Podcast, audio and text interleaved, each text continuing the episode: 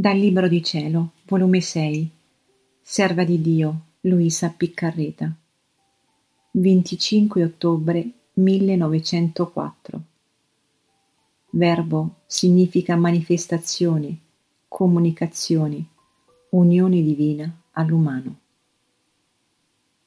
Continuando il mio solito stato, dopo d'aver molto stentato, Gesù è venuto Appena visto, ho detto, il Verbo si fece carne ed abitò tra noi.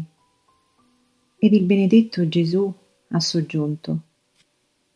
Il Verbo prese carne, ma non restò carne, restò quello che era.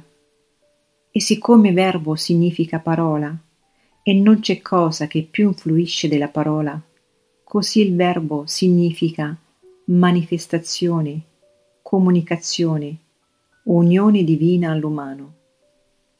Sicché se il Verbo non prendesse carne, non c'era via di mezzo come poter unire insieme Dio e l'uomo. Detto ciò, è scomparso.